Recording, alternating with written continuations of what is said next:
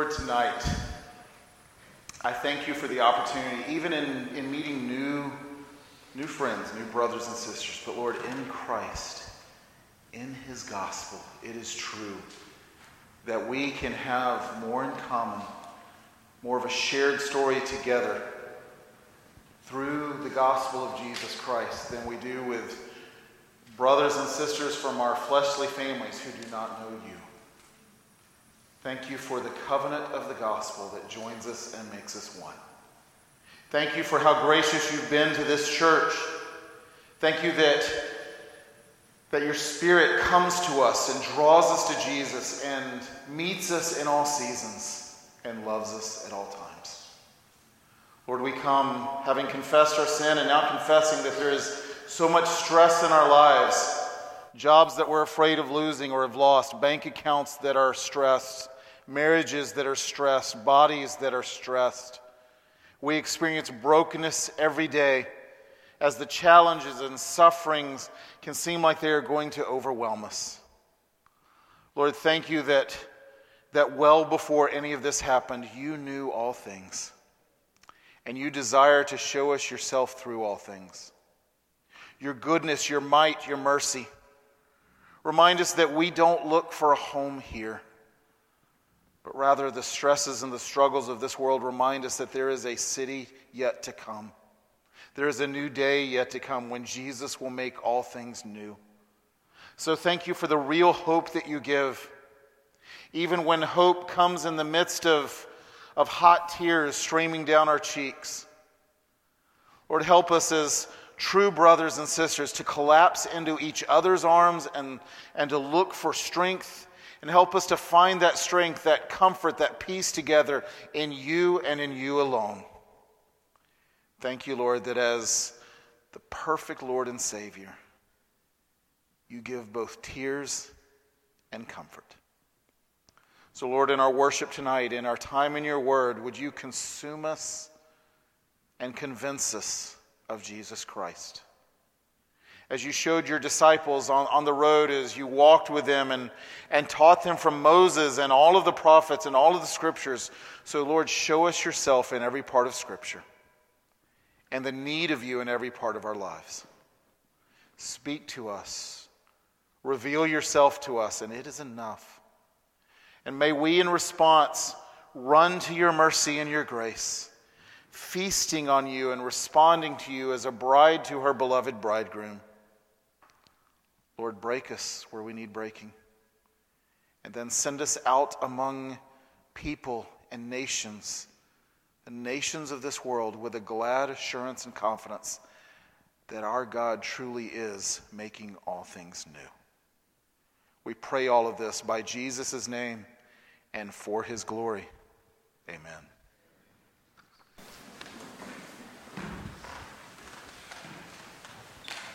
Brian told me I'll typically go from about 6 to 7.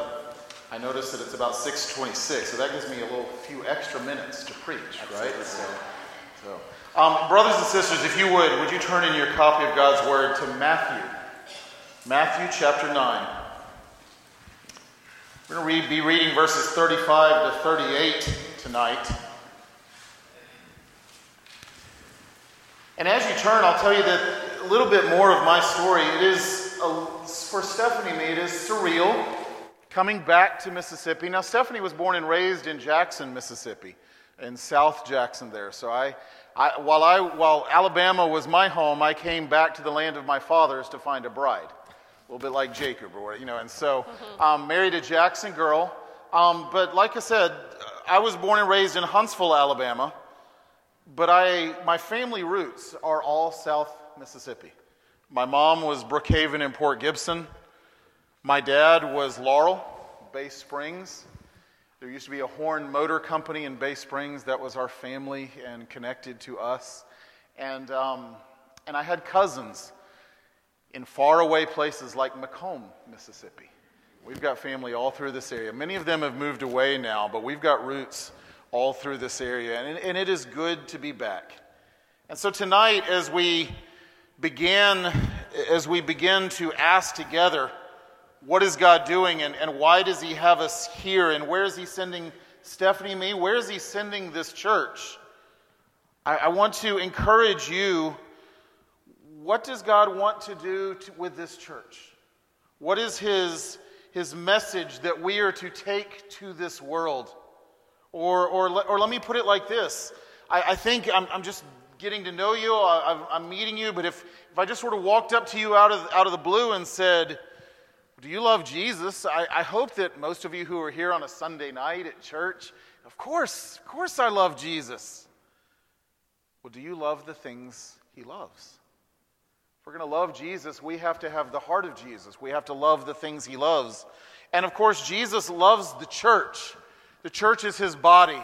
The church is his bride, his family. It was for the church that Jesus gave his life. And tonight I want to take that idea and I want to turn it outward. Because if Jesus loves the bride in his body, he also loves the, the lost. And he loves bringing them into his church. Um, I want to look outward at the heart of Jesus for those around us. And I know to start talking about evangelism, things like that, can, can make us shift uncomfortably. Most of us feel like evangelism is, is a great idea for somebody else to do. But we're not allowed to do that if we're called the followers of Jesus. My friends, in the, in the view of the mercy of God, it is our responsibility to follow Jesus in everything he commanded us to do and to follow in the, the footsteps of our Savior. So I want to invite you to look with me at this text today, Matthew 9, verses 35 to 38, that speaks of the heart of our Savior. A heart that I pray will mark each of us. Matthew 9, starting in verse 35. This is the Word of God. And Jesus went throughout all the cities and villages, teaching in their synagogues and proclaiming the gospel of the kingdom and healing every disease and every affliction. When he saw the crowds, he had compassion for them because they were harassed and helpless, like sheep without a shepherd. Then he said to his disciples, The harvest is plentiful, but the laborers are few. Therefore, pray earnestly to the Lord of the harvest to send out laborers into his harvest. This is God's word. Let's pray together. Lord, would you come and would you bless the moments tonight? Most of all, would you open your word to your people? Would you let us know the reason for which you gave it? And would you let each of us come under its rule and its authority and power? Lord, would you absolutely remove the messenger tonight? Let me fade completely to the background, and may it be your message, the message of your gospel, the message of your word, that changes each of us. It's in your name that we pray. Amen. Recently, we saw in the news where uh, the, the war in Afghanistan drew down and we withdrew our forces. I, I, don't bring that up to bring any politics into this pulpit. That is not my point. But while the war was at its height, one of the fiercest battles in the entire war of Afghanistan was the Battle of the Ganjgal Valley. It was a textbook ambush. American Marines and support personnel walked into a valley that was surrounded by mountains on three sides and walked into a, a village that was a dead end village at the end of that valley. And immediately they came under withering, horrible fire from above. Four Marines died immediately, and it would have been many more if it weren't for the actions of Dakota Meyer. After the Marines pulled back from the village and pulled back from the ambush, they realized that, that four of them, uh, uh, uh, three Marines and a Navy corpsman, had been left behind in the village.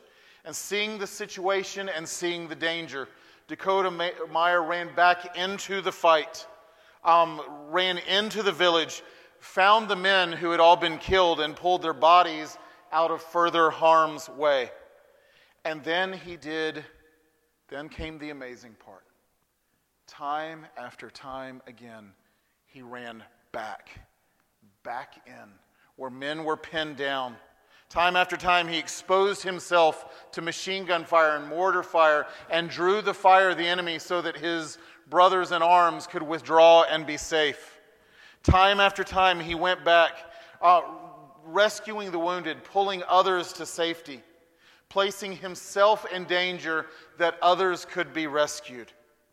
Speaking of it later, he said, I knew that I was going to die, but I had to go because those men were depending on me. We marvel at that kind of courage. We give medals for that kind of courage. Dakota Meyer received the Medal of Honor having survived the battle. But I want to speak to you tonight of an even greater hero, an even greater rescuer, one who on purpose went where he would have otherwise not wanted to go and one who willingly exposed himself to the attacks of the enemy, knowing that he would die. One who was willing to die in order to provide escape and rescue for those that he loved.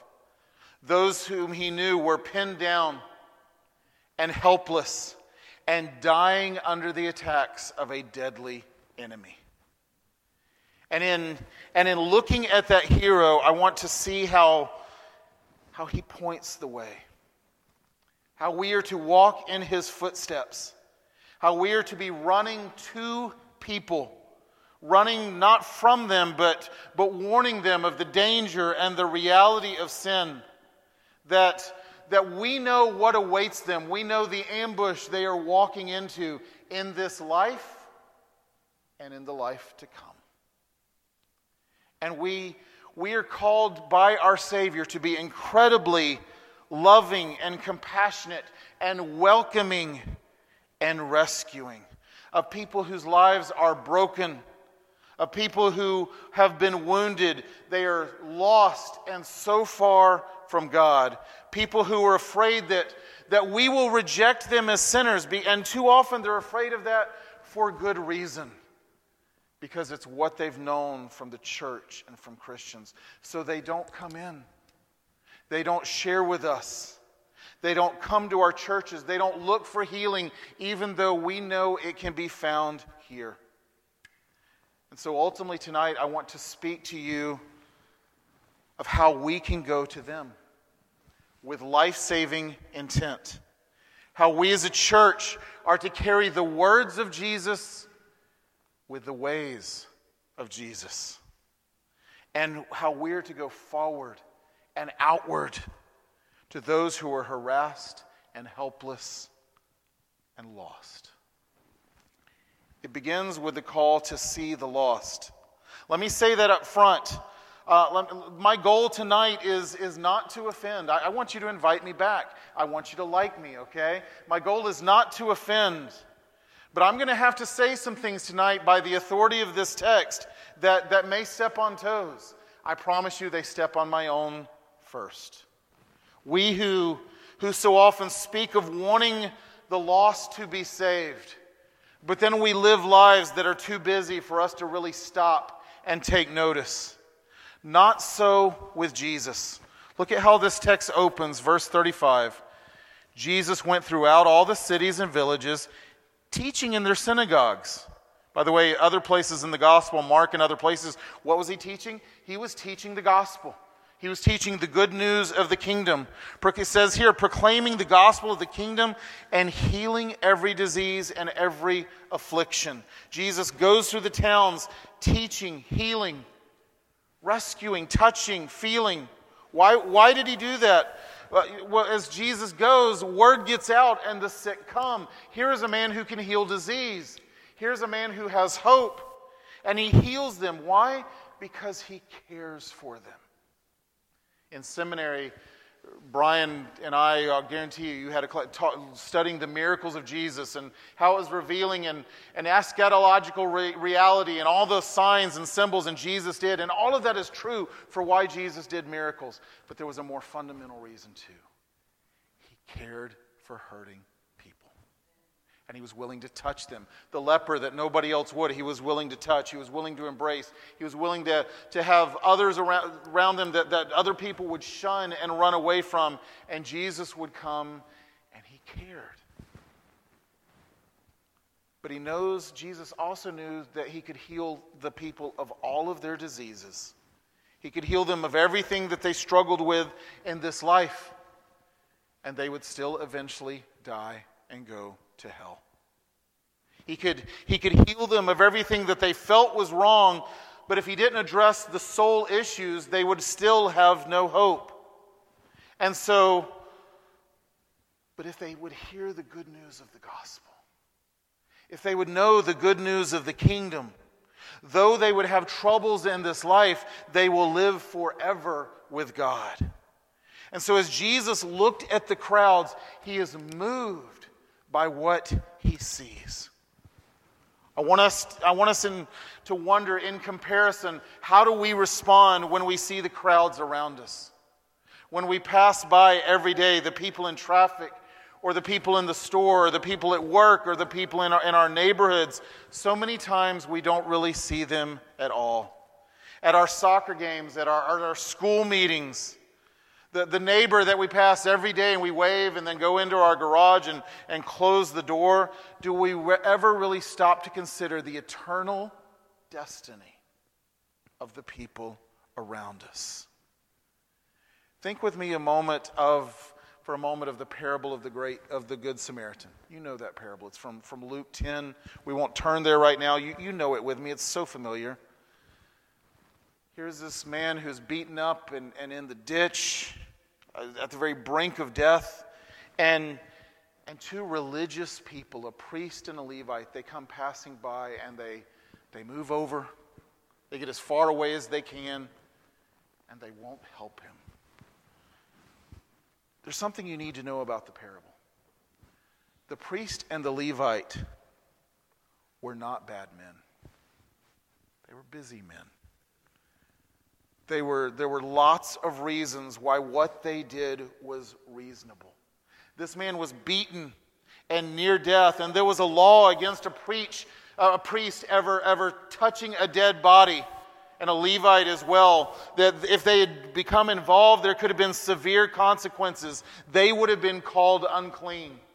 Imagine being a religious leader, and now you've got to line up with all the other unclean people outside the temple to receive the sacrifices and the red heifer and the purification because now you're unclean. How embarrassing would that be for people to turn around and go, You're a priest. Why are you out here with them? The point is this it would, it would have been expensive. They would have missed work. It would have cost for the sacrifices. So, in the end, they pass right by this hurting man. They pretend not to see, they pretend not to hear his cries for help. The point is this again, it's not that they were bad, it's that their system made it easy to do so. And, brothers and sisters, our system does the same thing. there's always a reason not to stop. There's always a reason not to pull over, not to get involved. It's, it's always the wrong time. It's, it, there's, we're always so busy.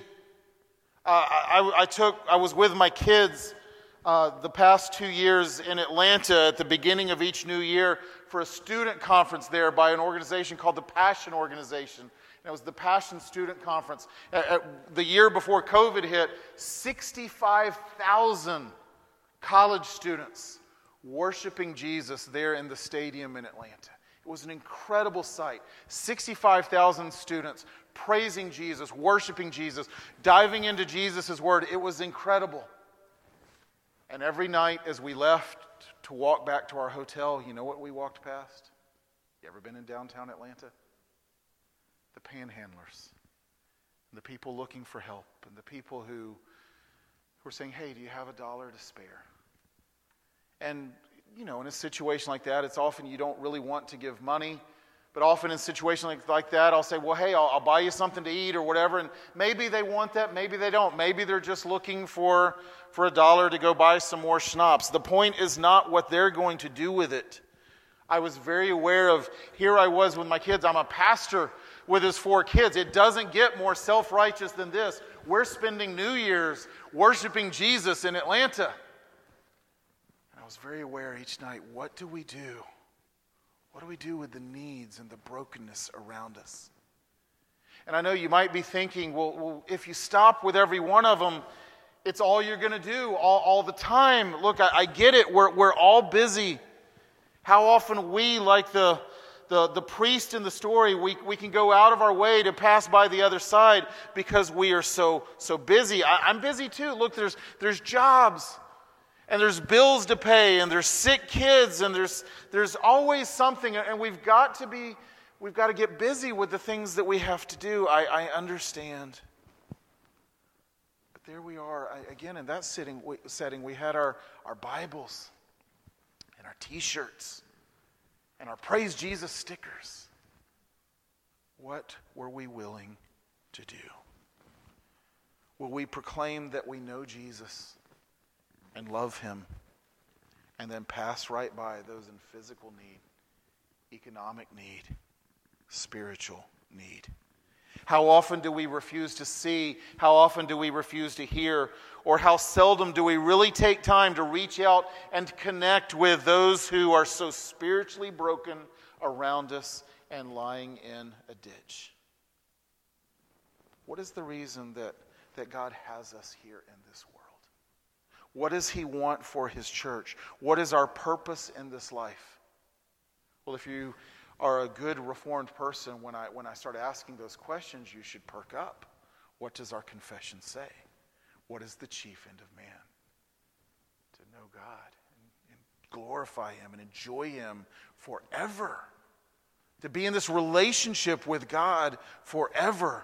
To, to, to glorify Him in all that we do by knowing Him and making him known. And I wonder, will we really do it outside the walls of the church? Will we take the time away from our pursuit of things that are not eternal? Look, Brian alluded to it a minute ago. I'm from Birmingham, Alabama. That is the Mecca. That and Tuscaloosa are the Mecca of the football universe right now. Everybody in Birmingham is following the right team. Okay? And everybody gets excited about it, and everybody follows and knows what happens on Saturday. And, and, and it's their passion, it's their life. And what I'm about to say would be heresy in Alabama, but the, whether or not the university wins another national championship does not matter for eternity. The things that we spend so much time and so much pursuit and spend so much money, they will blow away like dust. Will we risk it all to invest in eternity and those around us? And yes, it starts with our families. And yes, it starts with our children. But it's also eternity in the lives of the people that we pass by every day. They may be strangers to us, but they are not to God. They, they, may, they are made in his image and they are precious to him.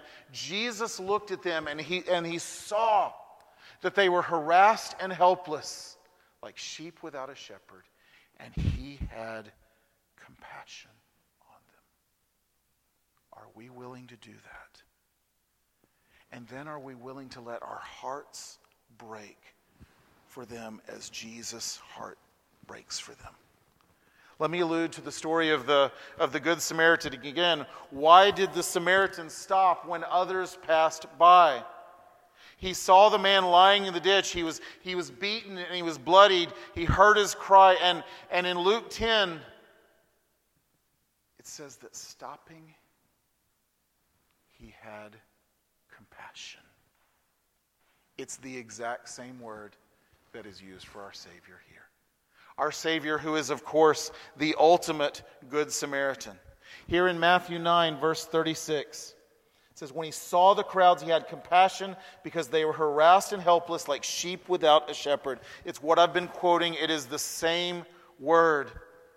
When Jesus saw them, when he, when he saw the, what they were like, when he saw what their daily reality was, when he saw their hurts, Jesus really saw.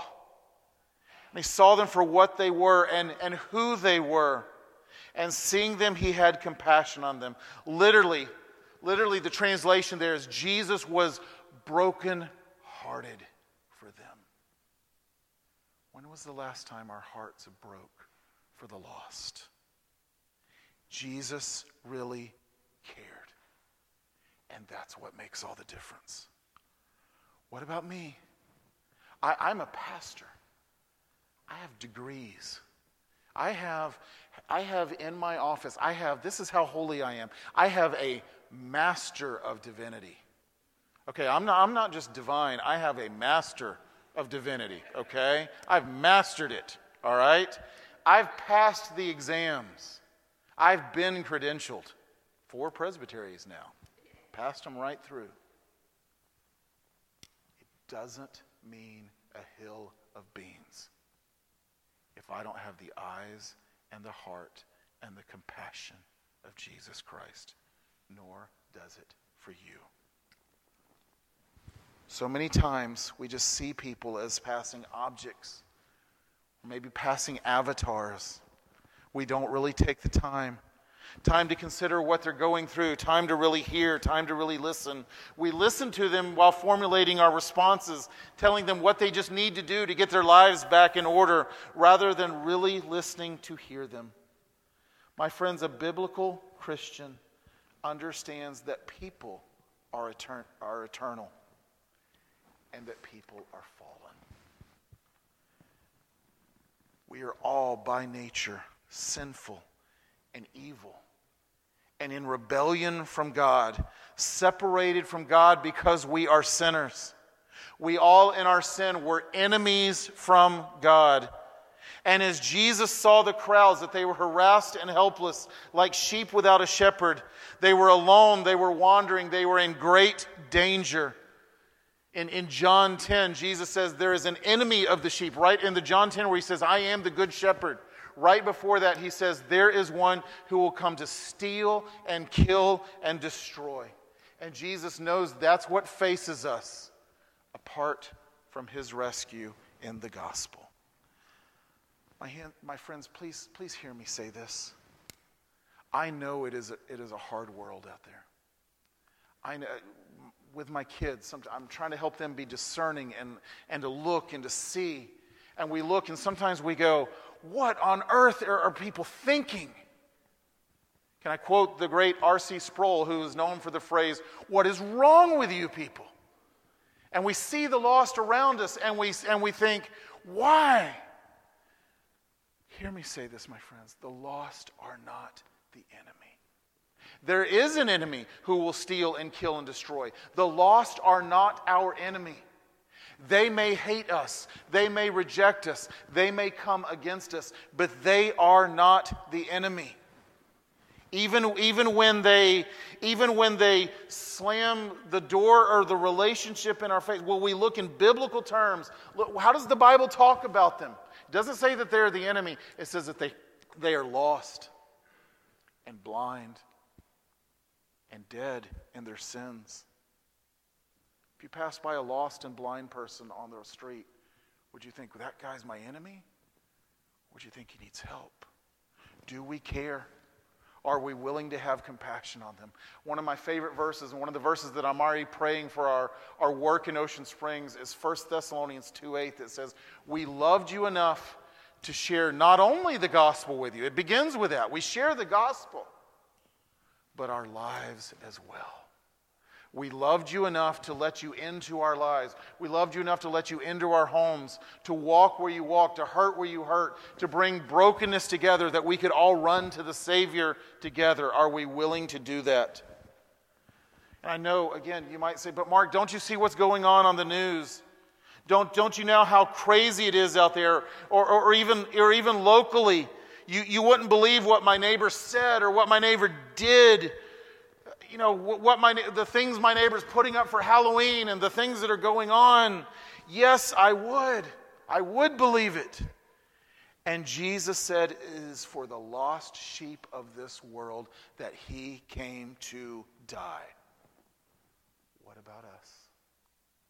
Are we willing to die to ourselves, to our comfort, to our agendas, to our schedules? Are we willing to really see and to really hear and to really care, will we have compassion on them? Brothers and sisters, can I, can I be, uh, we're, we're new friends. Can I be honest with you tonight? Can I be real with you tonight? I don't consider myself a great evangelist. I'm asking you to call me and send me as a missionary and evangelist to Ocean Springs, and I don't consider myself a great evangelist. But what the Lord has given me by His grace is an ability to be approachable to guys like Emil who will trust me with their story and who uh, I can listen. And there's, there's just something that the Lord has given there that I connect with people and, and the ability for them to come to me and to feel like they can share and to feel like I care. Can I be honest with you further? Sometimes I don't. Sometimes after a long week of ministry, sometimes after carrying other people's burdens, preaching the gospel and studying and counseling, sometimes I just want a day off. Last summer, um, we, we had, um, long story short, but so we, we, Stephanie and I drive the world's coolest minivan. Okay, in other words, we don't drive a cool car. Okay, but last summer, someone we were driving down the road in Birmingham, and somebody it was probably an Auburn fan turned into us and hit us, smashed our minivan.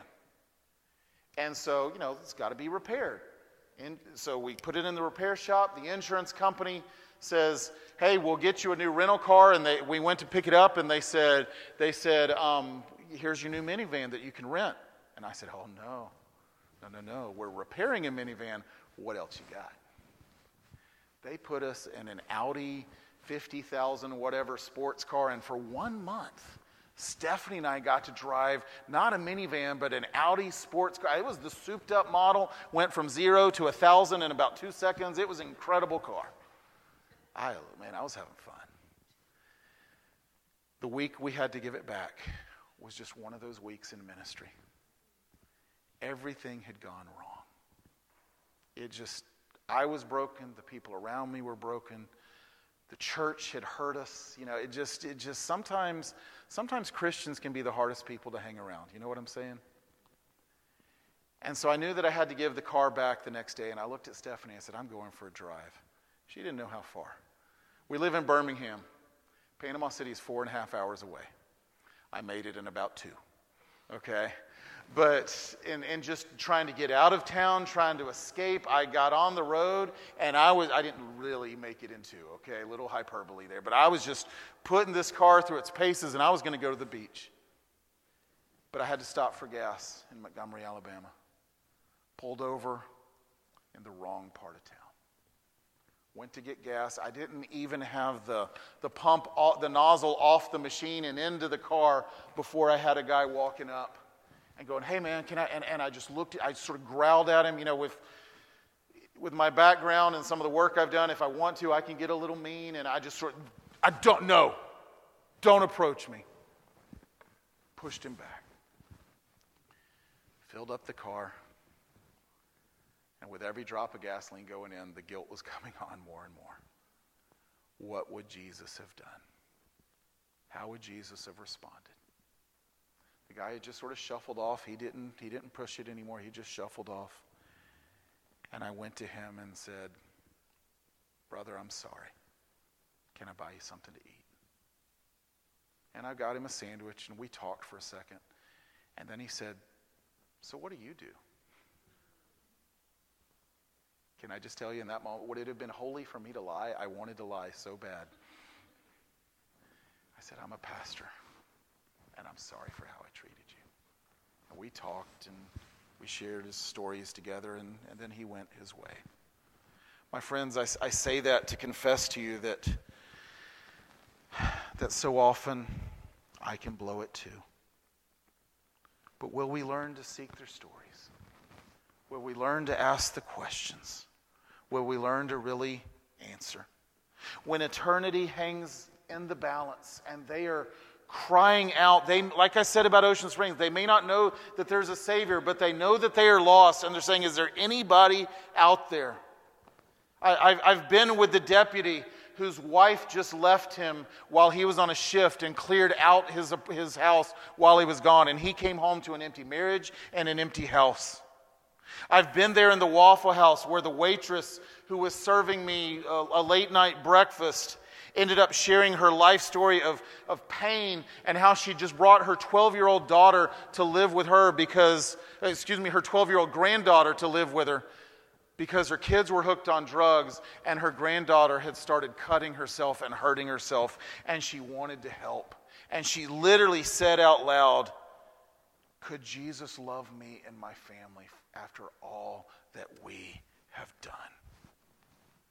My friends, when they will feel like we will start to care, when they feel like we will really stop and listen, then they will unburden themselves. Try it sometime. They will trust you like you wouldn't believe. The image of God is crying out in the lives of people around us, and we've missed it. Are we willing to stop, to slow down, to really hear? I should warn you if, if you are, if you do, it will get messy. People out there in this world, they won't come to you as neat, wrapped up packages, just ready to, to recite the Westminster Confession of Faith. They will be broken and they will be needy. They will, they will be self defeating and they will make frustrating choices, and it will be hard. Hear me on that. It will get messy. The work we're going to in Ocean Springs, I don't expect to always be sunshine and rainbows and all that kind of stuff. It will get messy. It will be if you choose to engage the lost anyway. They will not talk like us. They will not sound like us. They will often not smell like us. They might get mud and blood on our carpet and on our lives. And it may be that they are doing that for the specific reason to see how you will respond. Will you respond with the love of Jesus? Or will you be like all the other religious people that they've known who simply reject them in judgment for their sin? Will we be like that? Or will we look with the eyes of Jesus and with the heart of Jesus in a rushed and hectic world? Will we realize that our calling as Christians is to love the lost with the love of our Savior?